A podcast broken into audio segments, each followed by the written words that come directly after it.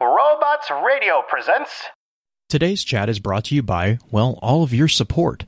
Through the patronage you provide the Focus Fire chat team through Podbean's crowdfunding, we are able to provide you with the weekly podcast as well as the website and other aspects of Focus Fire chat. If you have any interest in becoming a patron of the FFC, please be sure to visit our website and click on the support link. Even a single dollar helps, and for those of you who are already patrons, thank you again for your generosity. Welcome to Focus Fire Chat. Explore together. Welcome to Focus Fire Chat, recorded on December 2nd, 2020. As always, I want to thank you for joining us once again. This week's episodes are going to be focused around exploring the Covenant. This particular episode will serve as what we have come to call the advanced session of the week's exploration. Congratulations to those who signed up for a deeper dive. Before we go any further, however, let's run through a quick introduction of who all is on the show. As always, this is your host, Blue Crew 86, and as always, with Halo, we have our good friend, our as guest co-host, Pins Halo. Pins, how are you doing tonight? Doing well, you know, a little cross-eyed from trying to put the notes together because you know why there's not there's not like a dozen a summary, thousand page, pages of 10, information. a summary should not be ten pages, but then again, you're talking about the covenant, so how Yeah. can it not be ten pages?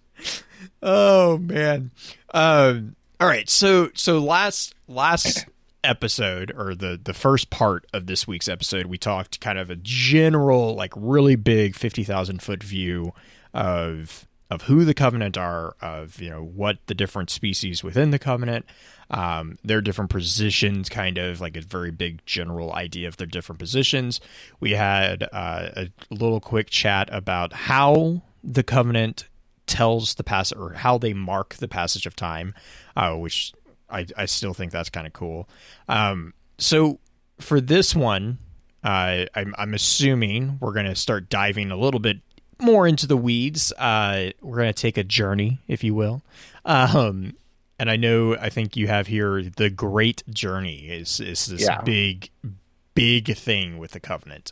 So, Yeah. what is this Great Journey? So again, um, the covenant is all based upon is a religious. is actually a religious organization. It's and uh, it's all based upon the worshiping of the forerunners. Um, so, but also at the key of it um, was this idea of the great journey. Um, essentially, the idea was if they stay, if they followed the path and whatnot, they would transcend existence and become gods. Um, early on, when the when the prophets had located the dreadnought and had, uh, or when the uh, reformers had taken the dreadnought and had left, they had started researching the the, the data that was there on the dreadnought. Um, so they started translating the Forerunner terminals, and um, as while they were doing the decoding of this, they came across information regarding the activation of the halo arrays. Now, again, this was the idea of a last resort weapon, uh, of a last resort to stop the flood, where you would wipe out all life in the galaxy to um, starve the flood. However, as with most things, when you first come across something new and you're trying to decode it, it all your suppositions all are based upon that you've decoded decoded it properly. This was not the case. Um, in the research of Insert Uh, record scratch. Right, right, right. Yes. What? yeah, so instead of seeing the activation of the halo ray as oh well we wiped everybody out to try to stop the flood, they read it as oh we fired this ring, the rings were fired and the forerunners all transcended into gods. And this idea of locating the halo rings, activate the, activating them, and essentially becoming god becoming gods ended up being the basis of their religion. This is what they sold to all the other species in their treaties with this idea of, you know, it didn't matter who you are, if you stayed true to the path, you would transcend this existence and become divine, uh, much like the Forerunners were. So, with that note and with that in mind, we'll kind of get started on the history of the covenant. Now, um, as I said early on, the split between the, and the prophets between the Stoics and the reform uh, the reformers, um, yeah, the Sto- Stoics and the reformists. Uh, for the prophets led to the reformists leaving, um, and they started making their way around to uh, locate Forerunner. Um, they had devices known as luminaries that could detect Forerunner relics, and they followed along to research it, to claim these Forerunner relics, to help advance them even further with the idea of finding these rings to allow them to become divine. Mm-hmm. Well, in their search, in 938 BCE, the prophets encountered the elites. Um, initially, they just came to study the foreign artifacts that were found on Sanghelios because, again, um, there were foreign artifacts there. Sangheili knew they were there. Um, and much like the Stoics, they were like, okay, we want to just, we don't want to be heretics. We want to just worship these. We don't think they should be touched or damaged or interfered with in any way, even though they had some scientists that were doing it on the sly.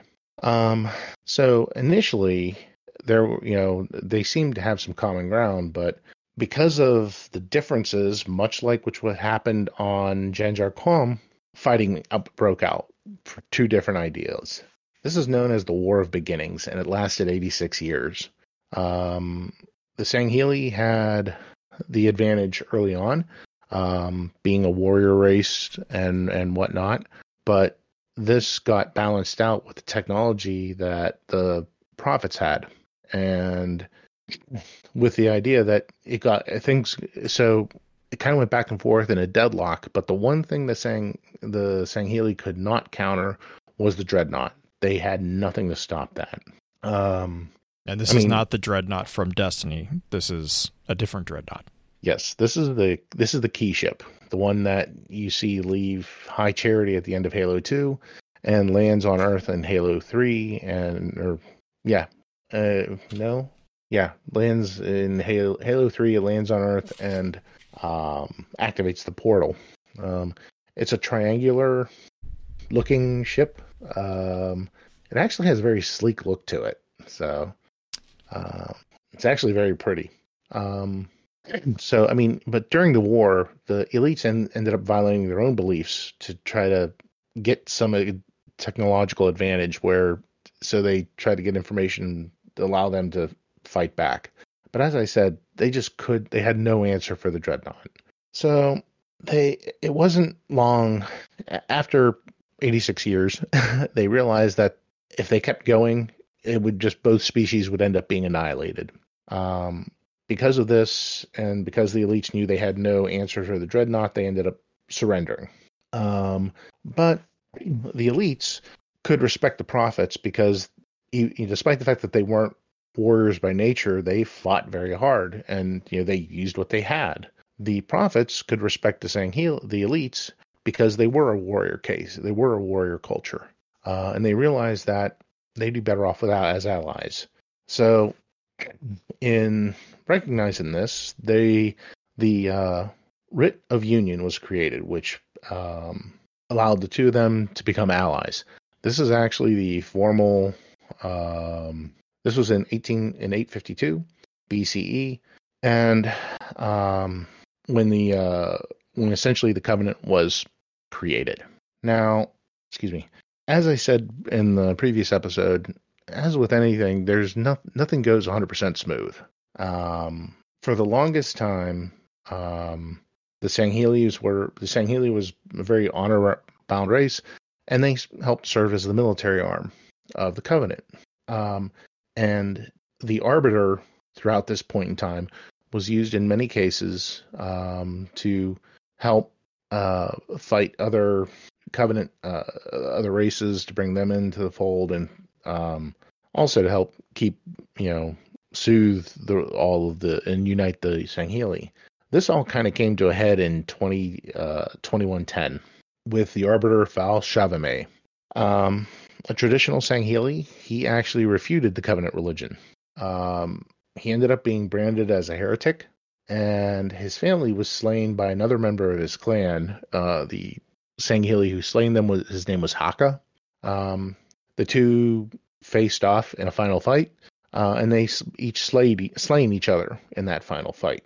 Um, because of this, the arbiter uh, position, which once was a high honor for Sangheili, ended up becoming a position that only disgraced Sangheili would be offered as a way to regain their honor, um, usually at the expense of their own lives.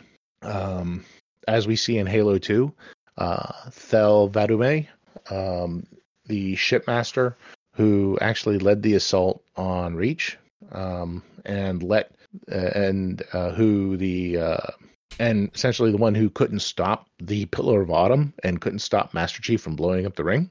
Opening of Halo 2, he's put on trial and branded a heretic, literally branded, and then later on offered the position of arbiter to try and regain the honor that he had lost. Excuse me.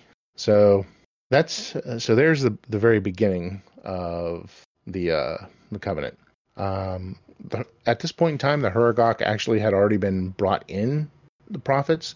Um not long after the prophets left uh their homeworld, they had discovered a Forerunner M series class facility uh that had Huragok there. Um and pretty much for the only one that was really in a peaceful manner they just kind of took the Huragok and allowed them to do their thing and translate the uh, Forerunner to give them the information to the uh, and to make just everything work better for the Covenant. so the next one, the next one, the ne- the actual next uh, race that was brought in were actually the Lekgolo. This was in 784 BCE. Um, the Covenant we're doing was searching for Forerunner relics, found uh, what appeared to be a planet that had a bunch of them there. What they ended up finding were the, the Lekgolo colonies were eating the Forerunner facilities and essentially destroyed them. Uh, again, this was seen as a massive heresy. An arbiter was named at this point in time. Again, this is before Fal 'Chavamee, so the arbiter was still a position of honor. Uh, the Sangheili sent a, an arbiter to go and try to find a way to uh, defeat the Lekgolo. Uh, it was during this that he found that it wasn't the entire Lekgolo society that destroyed; it was only some, and others avoided it. Uh, and it was thought that they could tame the Lekgolo, which is actually what this was actually called, the taming of the Lekgolo. Um, because they couldn't really defeat the defeat them the Lekgolo on their own. So the elites threatened. Essentially, he said, "Okay, fine. Either you, we stop fighting and you join us, or we nuke you into oblivion." So therefore, the Lekgolo then became allies. And again, they were actually the first ones to to be brought into the Covenant. The next ones actually were the drones. Uh, this was in um, the year 1112. Um, this is in the Common Era. Um, they were discovered, uh, and it ended up that uh, the prophets found a way to communicate with the drones, uh, and they were incorporated into the Covenant by way of treaty. Um, again, they were initially brought in to be engineers, repairers, because they had hands that could be used to do repairs, um, and that's what they were brought in for. Uh, the next ones that were brought in were actually the jackals and skirmishers. This was in 1342. Uh, as with most, and as with most of these, there was an initial conflict um, that uh, initially really didn't go the way the Covenant wanted them to go. Uh, the Jackals, uh, their home world is surrounded by a really dense asteroid field. So instead of doing straight up fighting, they would hide in the asteroid fi- in the asteroid fields. This rendered the Covenant space power moot because they didn't know where to focus it. um, so um, again, negotiations were done. Uh, peace was brokered between the two, and essentially, though, the, the the other thing is the Jackals were actually brought in as mercenaries. Uh, again, they were brought in.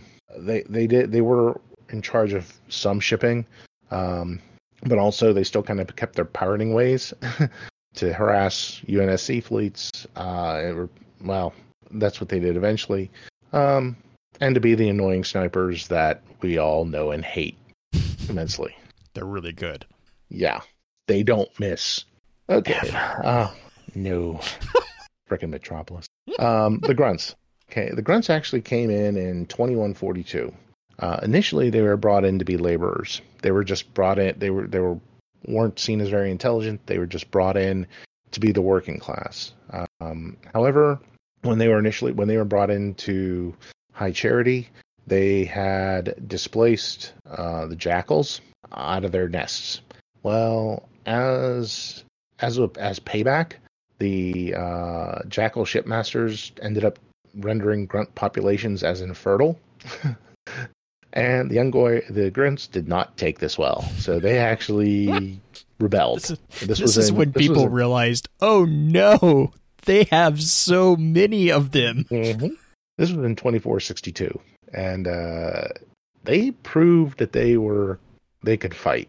Uh, um, really, the only time, the only way that they stopped was because an arbiter, an ar- again, an arbiter was brought in to intervene, and they threat they threatened to glass Balaho and essentially wipe out the home planet. This ended up causing so um, the the war the rebellion was ended, but it also brought the grunts into essentially the combat role uh, for the Covenant. Um, again, still kind of like massive waves uh, of troops, kind of a thing, but uh, they ended up getting some more respect than than they had before.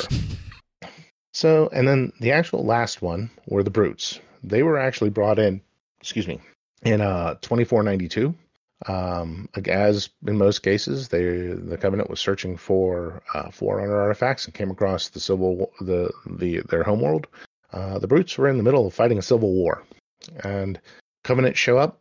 Some of the brutes said, "Sure, you know what, you you're obviously you know essentially it's again survival of the fittest. Fittest was the covenant, so they tried they joined a number joined." Uh, those that were in, were unwilling were pretty much defeated quickly through superior firepower and technology, and they ended up joining the Covenant anyway. So that's kind of a quick summary of the Covenant history and how it actually came together prior to the Human Covenant War in 2525. Nice. And then and so let's take a break real quick, take a breather, um, and then uh, we'll jump into the Human Covenant War. Um, so yeah, we'll be right back. Hey, Hi. do you enjoy being optimistic about bad movies? Or do you enjoy at least trying to figure out where someone worked really hard on a bad movie? Well, we've got the podcast for you. New to Robots Radio, we represent Fresh Tomatoes, the movie podcast. Each week, we look at two movies that did really badly critically, but we try to find the good in them. And we have segments such as What Could Have Saved It and Would You Watch It Again? if you're there on a Saturday night, you want to watch a bad movie, but you're not sure if it's like good bad or bad bad, or if you should even bother, give us a listen. You can find us on Robots Radio, Spotify, Apple Podcasts, and wherever else you listen to podcasts. Please come and say hi. We love you already. Goodbye. Okay, so now we're gonna jump forward. What about fifty years? Forty years? They're about yeah, 30 years? uh, no, 30 years? 40 years? 25, 25, 25. 33 years. Okay, cool. So 25, 25 is when this whole shebang between humans and Covenant started again? Started for the first. Is this a first conflict? I mean, Yeah, th- this would actually be the first conflict between the um, human the human race and the covenant races. Um, Okay. The in many cases the previous um, the covenant races, uh, private, you know, the the elites, the prophets, even the brutes. In many cases, when they were repopulated back on to their planets, what ended up happening is like they were removed they were moved as part of the conservation measure that the foreigners placed to try to save races um, before putting them back in after the firing of the halo ring the difference was they were pretty much at the same technology level and knowledge when they were put back as when they were taken humans however were not human and this was touched in i think the last one where humanity because of the human human forerunner war had actually been devolved to their pre-technology state and it took them the normal you know eon you know millennia to get Mhm. back to the point where they were a spacefaring race. So by 2525, the uh, the humanity was again traveling the stars. Um, they had settled both the inner and outer colonies, and at this point in time had populated over 800 worlds, if I remember correctly. Um, so it ends up that it all starts with one ship known as the Minor Transgression. This was a Covenant missionary ship, actually crewed primarily by uh, Kig-Yar jackals, although there was a uh, a grunt deacon, uh, which was a the deacon was the was the lowest member of the Covenant religion, but yet the highest that a grunt could actually be in the religion. So yeah, and uh, one Huragok by the name of Lighter Than Some. It's so sad. He's Please just one out. trying to help. So a human ship falls out of slip space because of a failed drive. The missionary ship comes across it, raids it. It this would happen to be an unmanned ship. Um, they of course find out where it's coming from, and it, they continue doing their raiding.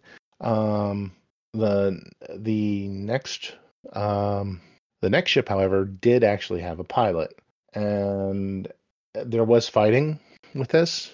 Uh, the human pilot by the name of Henry Gibson did fight against the uh, the intrusion and actually had gained the upper hand on uh, the Grunt Deacon. Um, and at this point is probably one of the most ironic things that occurred in the Halo universe. Um, the Huragok are a very peaceful race. They they don't do violence at all. Um, the uh, Grunt Deacon by the name of Dadab um, had struck a friendship up with the Huragok, with Lighter Than Some, and uh, to the point where the Huragok was showing Dadab some of the sign language that the Huragok used. Dadab was, and it tried showing a game to the Hurgok where they would, he would throw rocks and kill rats that are on the ship. the Huragoks don't like killing at all, so he didn't participate it, but Henry Gibson got the edge on Dadab and was getting ready to kill him until he was struck by a rock thrown by lighter than some. Of all the ironies, a war that would last over 50 years, destroy billions of lives, both in the Covenant and in humanity, started with a pacifist going against his beliefs to save his friend. so sad. So yeah, it it when I read that for the first time, I'm like, wait a minute. The the first human death in the Human Covenant War was Henry Yep. Gibson from a Huragok throwing From a rock. Oh. so, ladies and gents, please take your time and pour one out for lighter than some. Thank you. Ah, okay. Sorry for that like- tangent. It's like one of my favorite side stories with the Huragoks. It's like, yeah. Yeah, I mean, let's face it. You're, I know, I know you. Your favorite character is lighter than some. Uh huh. Yep. I, mean, love him. more than anything. More than anything else. Any other, it's lighter than some. I mean, he has one of the lighter than some has one of the best has one of the most interesting stories overall. Um, it's it goes into a ton of detail in uh, Contact Harvest, which is a novel written by Joe Staten. Um, I highly recommend it. You know, pick it up from on your Kindle, Audible, whatever. It, it's definitely worth it. Uh, It also has a really cool insight into Sarge as well. Yes, it actually goes into the background of uh, Avery Johnson, and it has the only sex scene in all of Halo. Yeah. Oh gosh. Wow. Yeah, Yep. it does, doesn't Uh, it? yes, Huh. that was written kind of awkwardly. I Yeah. I, was- I it was- honestly didn't. I I didn't even remember that until you said that. Yeah. But It- it- it- but more importantly, was- it's got lighter than some, and that's the Yes. only reason you need to worry about that book. yes, and there, there's a lot of really good things in that book. But yeah, Lighter Than Some is probably the story of Lighter Than Some, um, especially in the greater scheme of how everything started. Um, it's definitely interesting. So after after that point, um, becoming you know, ONI lays trap.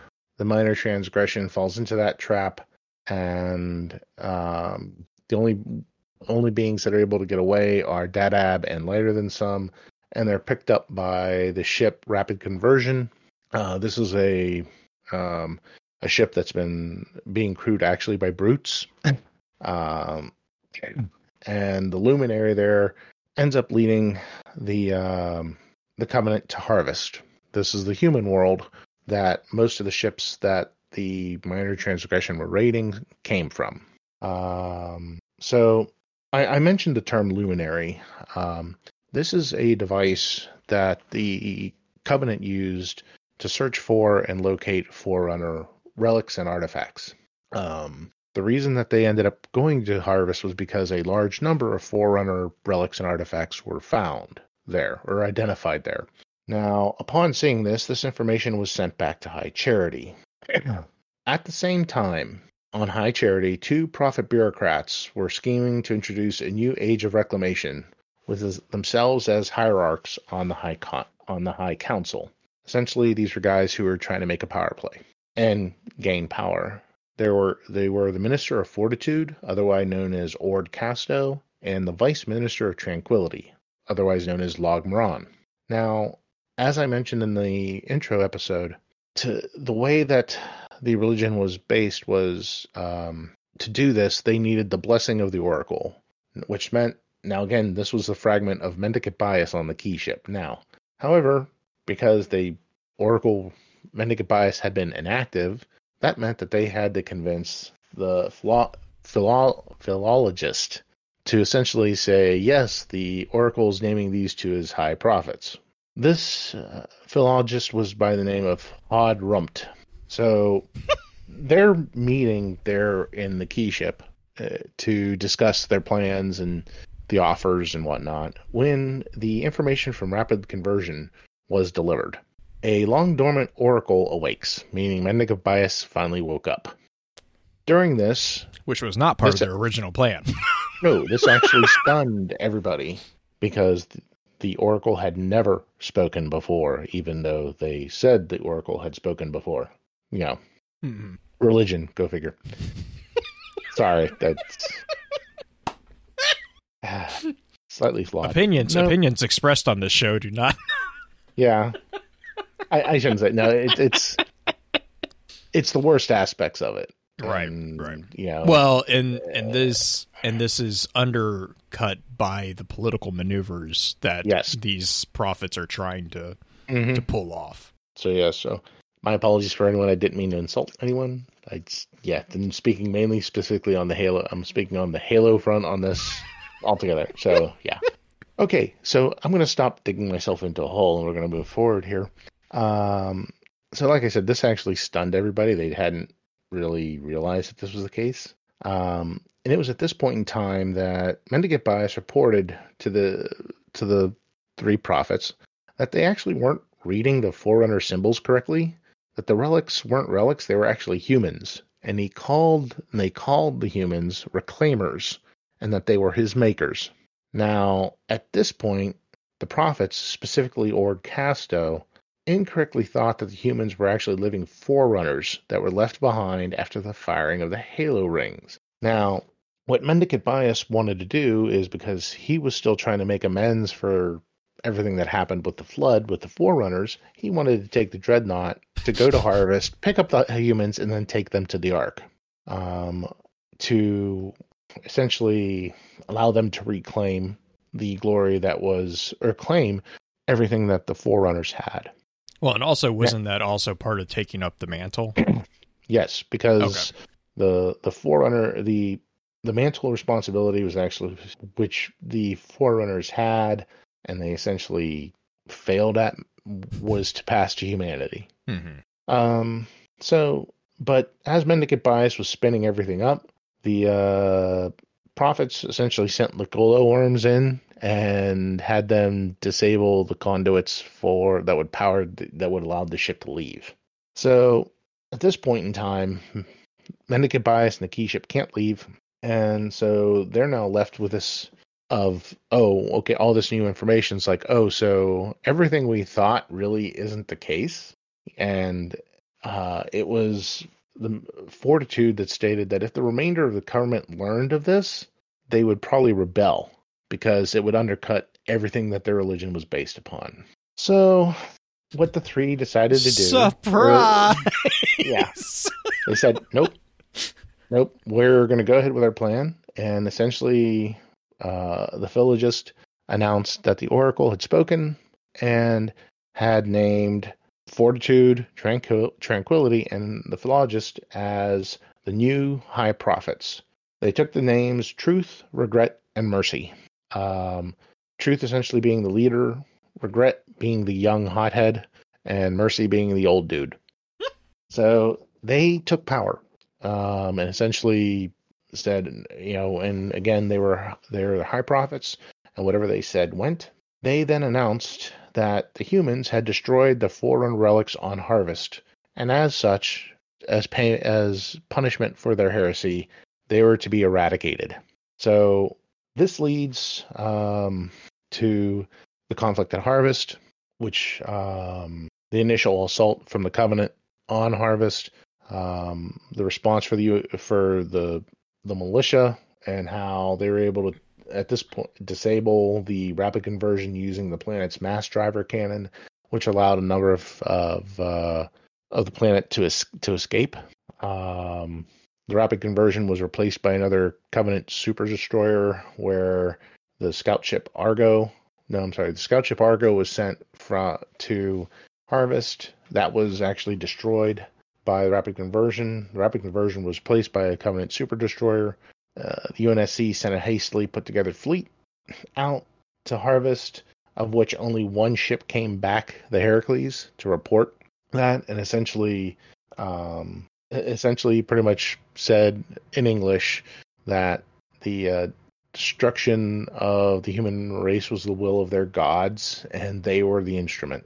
So, again, this this is where the you know the Covenant would then use their luminaries to detect human worlds and would would start destroying them.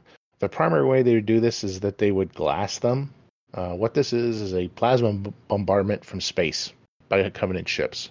Um, once, like the the they would go ahead and they would assault the planet, retrieve whatever they wanted to retrieve. They would then retreat, and then the ships would then activate their glassing beams and start to crisscross the entire planet until every, the entire planet was glass.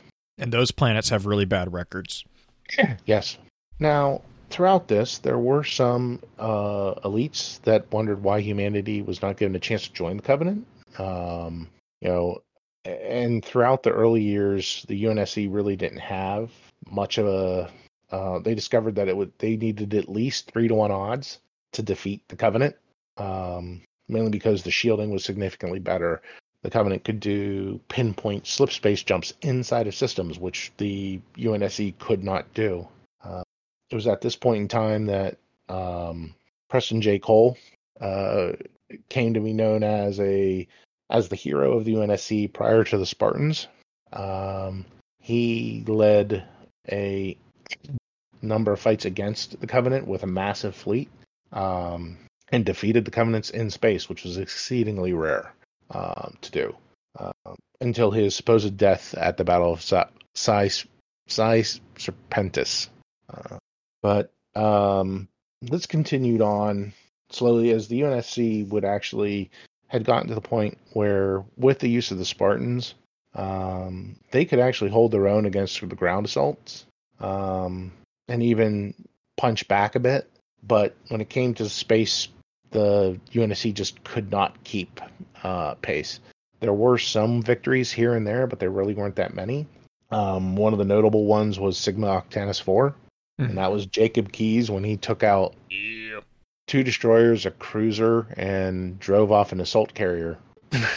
um, so, yeah, I mean, so like I said, um, pretty much it was at this point at after the after harvest, it was kind of downhill for humanity. Uh, they had some uh, good spots um, up until and and the covenant had the UNSC on the ropes, and also as part of this was the introduction of the Cole Protocol for the UNSC.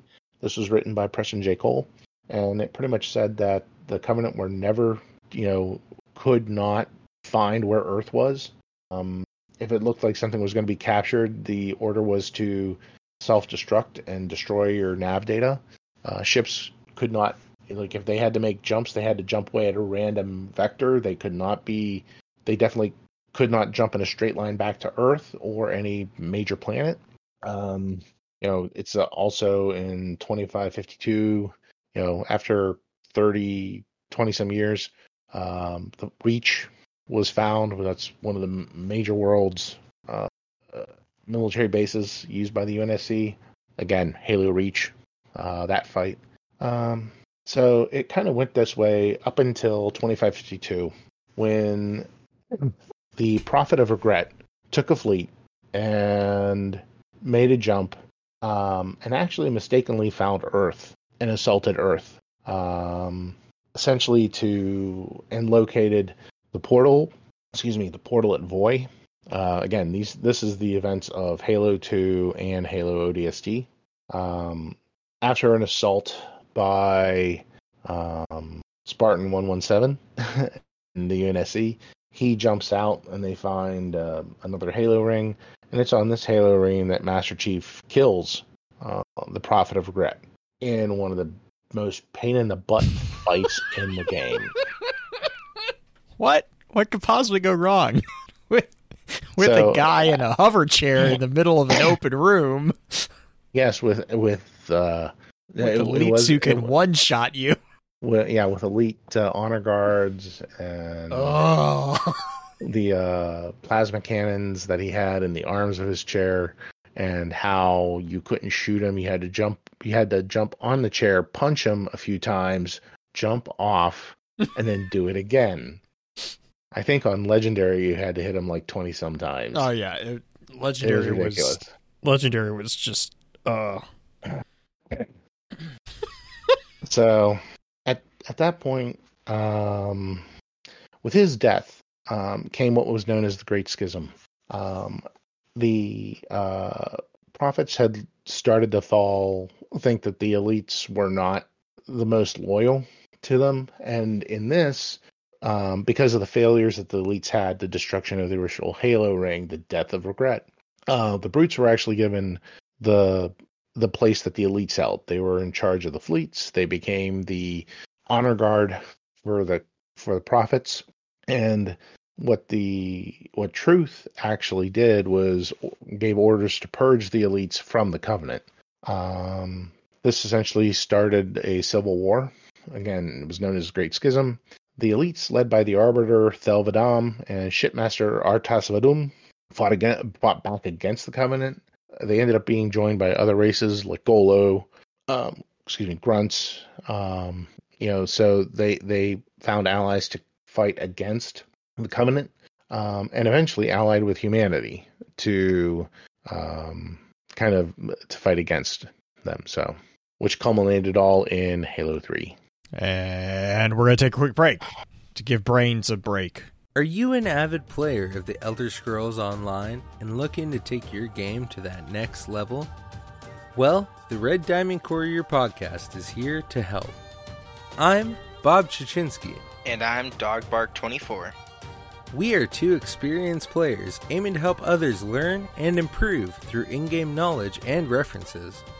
From PvE To PvP, and everything in between. there's sure to be something for you in the Red Diamond Courier.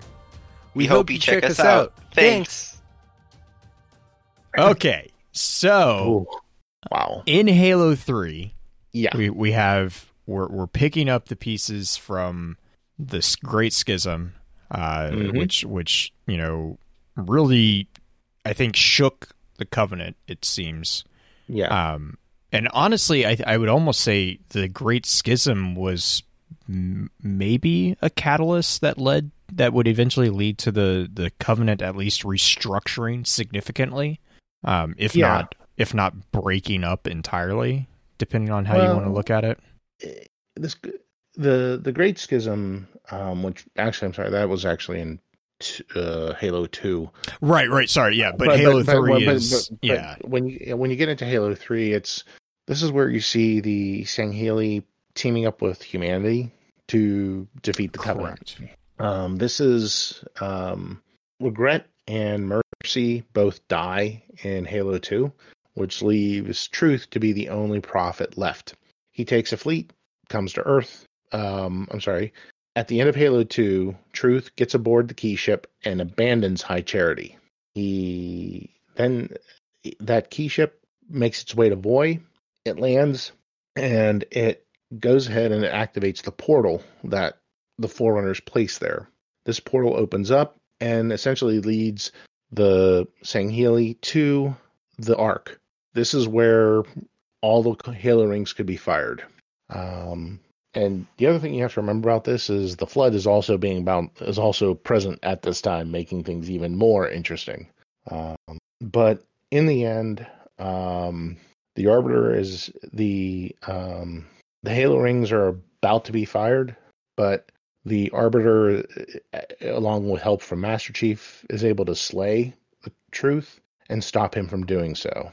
So, uh, and then after that, it was just defeating the Flood and initiating a firing sequence for, on the on installation 08 which was the halo ring created once installation 04 was destroyed as its replacement uh, it wasn't fully done but it was able to be fired to wipe out the flood that was on the ark um, then you have the end of halo 3 where arbiter and chief get aboard the forward unto dawn it ends up getting split in two in slip space. When the slip space portal actually collapses, it, um, the Arbiter is able to return back to is back return back to Earth. Master Chief is left floating in space. Um, at this point in time, this is the end of the Covenant um, as it was originally constituted. Now, with any organization like that, once it once its leaders um, fall uh, fall, it usually starts to splinter. So in the post-war, um, we start seeing a number of numerous re- uh, remnants appear. Some large, some small, um, some are offshoots of these offshoots, but these are the primary ones um, that um, that appear in the Halo universe. The first are the Swords of Sanghelios. This is a group loyal to Thel 'Vadam, the Arbiter. Um, it's primarily Sangheili, although there are uh, grunts and I think some Kig-Yar and like Golo that are there. Um, they see they seek to have peace with humanity. Now, in addition to abandoning the covenant religion, they also kind of abandoned the traditional Sangheili beliefs th- that the forerunners were gods and that you know the technology should not be used. They the swords were practical um, again, you have to remember that Sangheili society up until this point was very patriarchal. Uh, but under the swords was the first time you saw females actually get positions of command inside of the military. Um, you actually see this uh, in Halo Five, um, mm-hmm.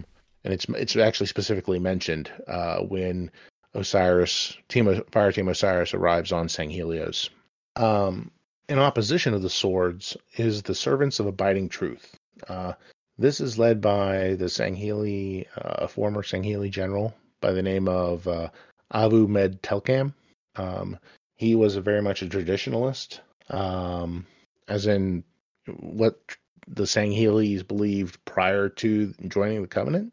Um, and while they did not like the Covenant, they did not like the fact that Thel 'Vadam um, was abandoning the traditional beliefs now that they were free of the covenant. Um, it is these two are, are the two major factors or major opposing sides on Sanghelios, and actually uh, ONI worked to foment a civil war between the two to keep them fighting each other instead of turning on humanity. Next, you have the Keepers of the One Freedom. This was led by the brute chieftain Castor, and actually, this group actually held on to the original covenant beliefs the belief in the great journey, the belief of transcending from your current status to godhood. Uh, the other differences is they actually allowed humans to join their group, uh, and also they work with humans. Uh, their the capital their capital is on the planet Venezia, and they actually have allies on the planet Gao, um, which is actually featured in um, a couple of books. Uh, they had some large Forerunner facilities there. A life worker Huragok was at that location as well, and actually Gao was a uh, also a central, um, also the location of some insurrectionists as well, uh, which started Mhm, cropping up after the the war completed. At this time, or as of 2559, the Keepers actually are allied with the Banished. Um, they were on Reach to try to help locate the uh, information for the Forerunner portal. Um, and um, as last note, at last note, the Keepers were actually on their way to the Ark. Um, Dun dun dun. to possibly see about following through on their religious beliefs. Then we have the banished, um, and I know we we've kind we've kind of covered the banished before. Uh, so real quick, they're led by Atriox and um, another war chieftain by the name of Escharum. Um, they were formed by Atriox after he became disillusioned with the Covenant, um, specifically after being sent to uh, with 39 other of his packmates uh, to be thrown against UNSC lines, uh, and he was the only one who ever came back. Uh, the Covenant just tried to kill him. They thought that he would be too much of a huge rallying point um, against the Covenant, and uh, And they were right. the he uh, the banished are not religious at all, and it actually was the earliest of all these splinter groups.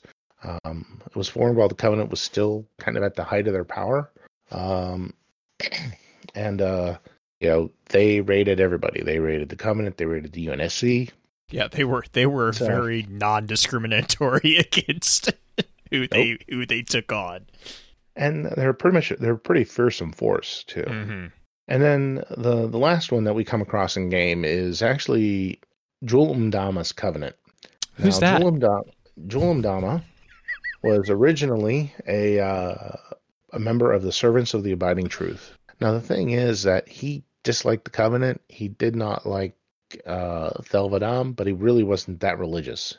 Um, it ended up that um, he was the one who found that ONI was trying to push a civil war between elites, which, um, and it was that civil war that caused his wife to be killed. Uh, this led him, um, he kind of used the concept of uh, of religion to draw people to his side, even though he didn't believe it. Um, and his main goal was to enter the Shield World Requiem and ally with the Didact to take power since both really disliked humanity. Um, those are the those are the pretty much major ones.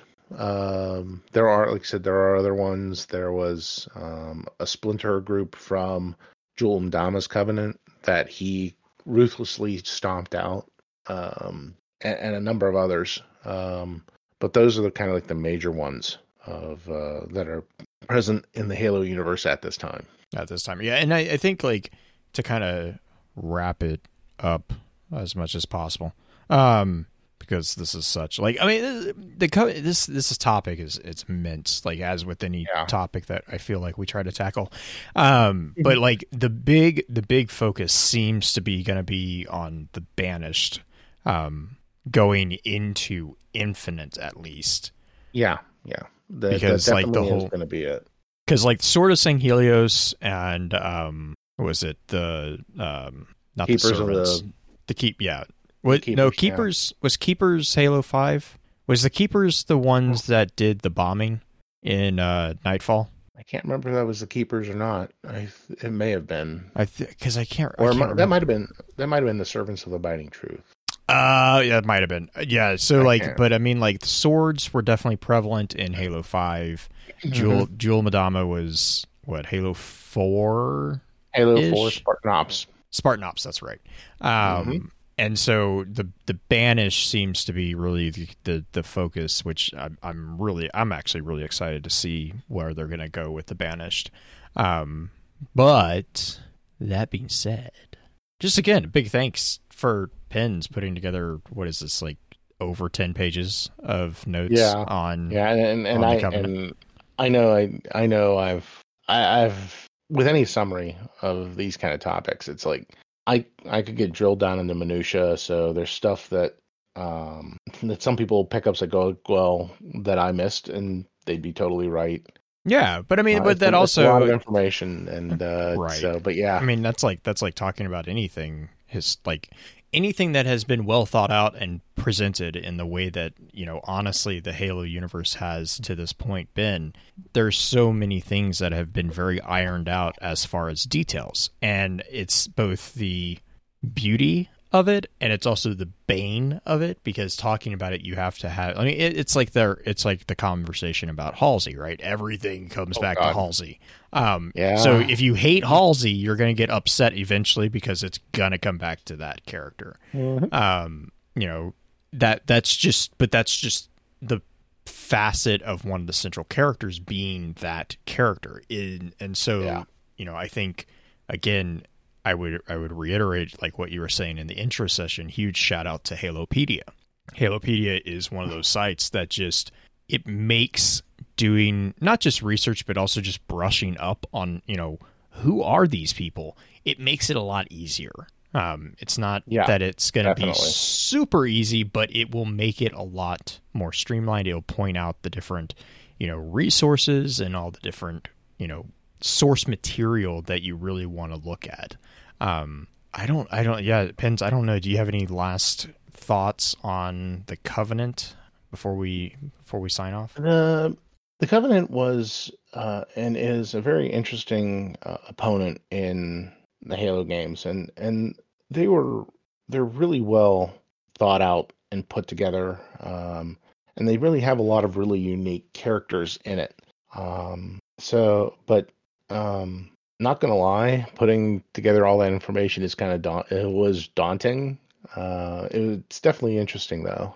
Um, you know, this information isn't all just in one book. There's a whole. It's spread throughout all the novels and all the other lore, but it, it's definitely an inter- interesting one. And uh, you know, if you're looking for just a, a, the probably the best summary, Halopedia will have it.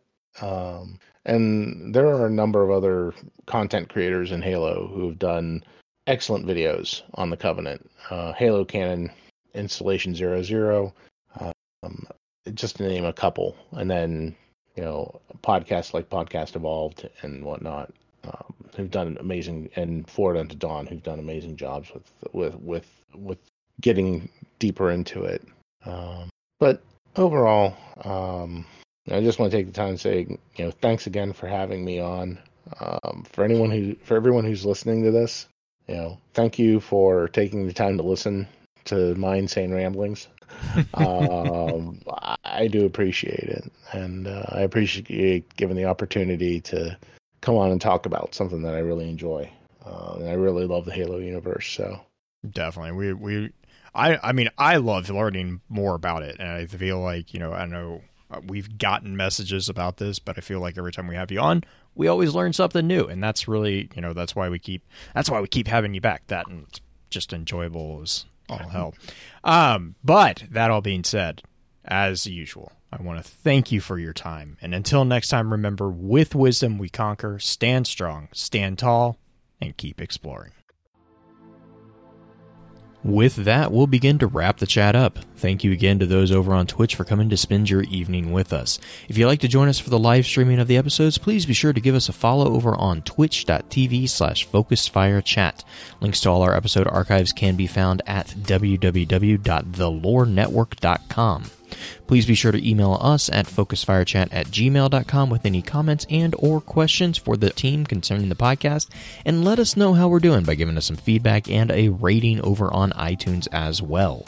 So until next time, focus your fire and may your light shine bright.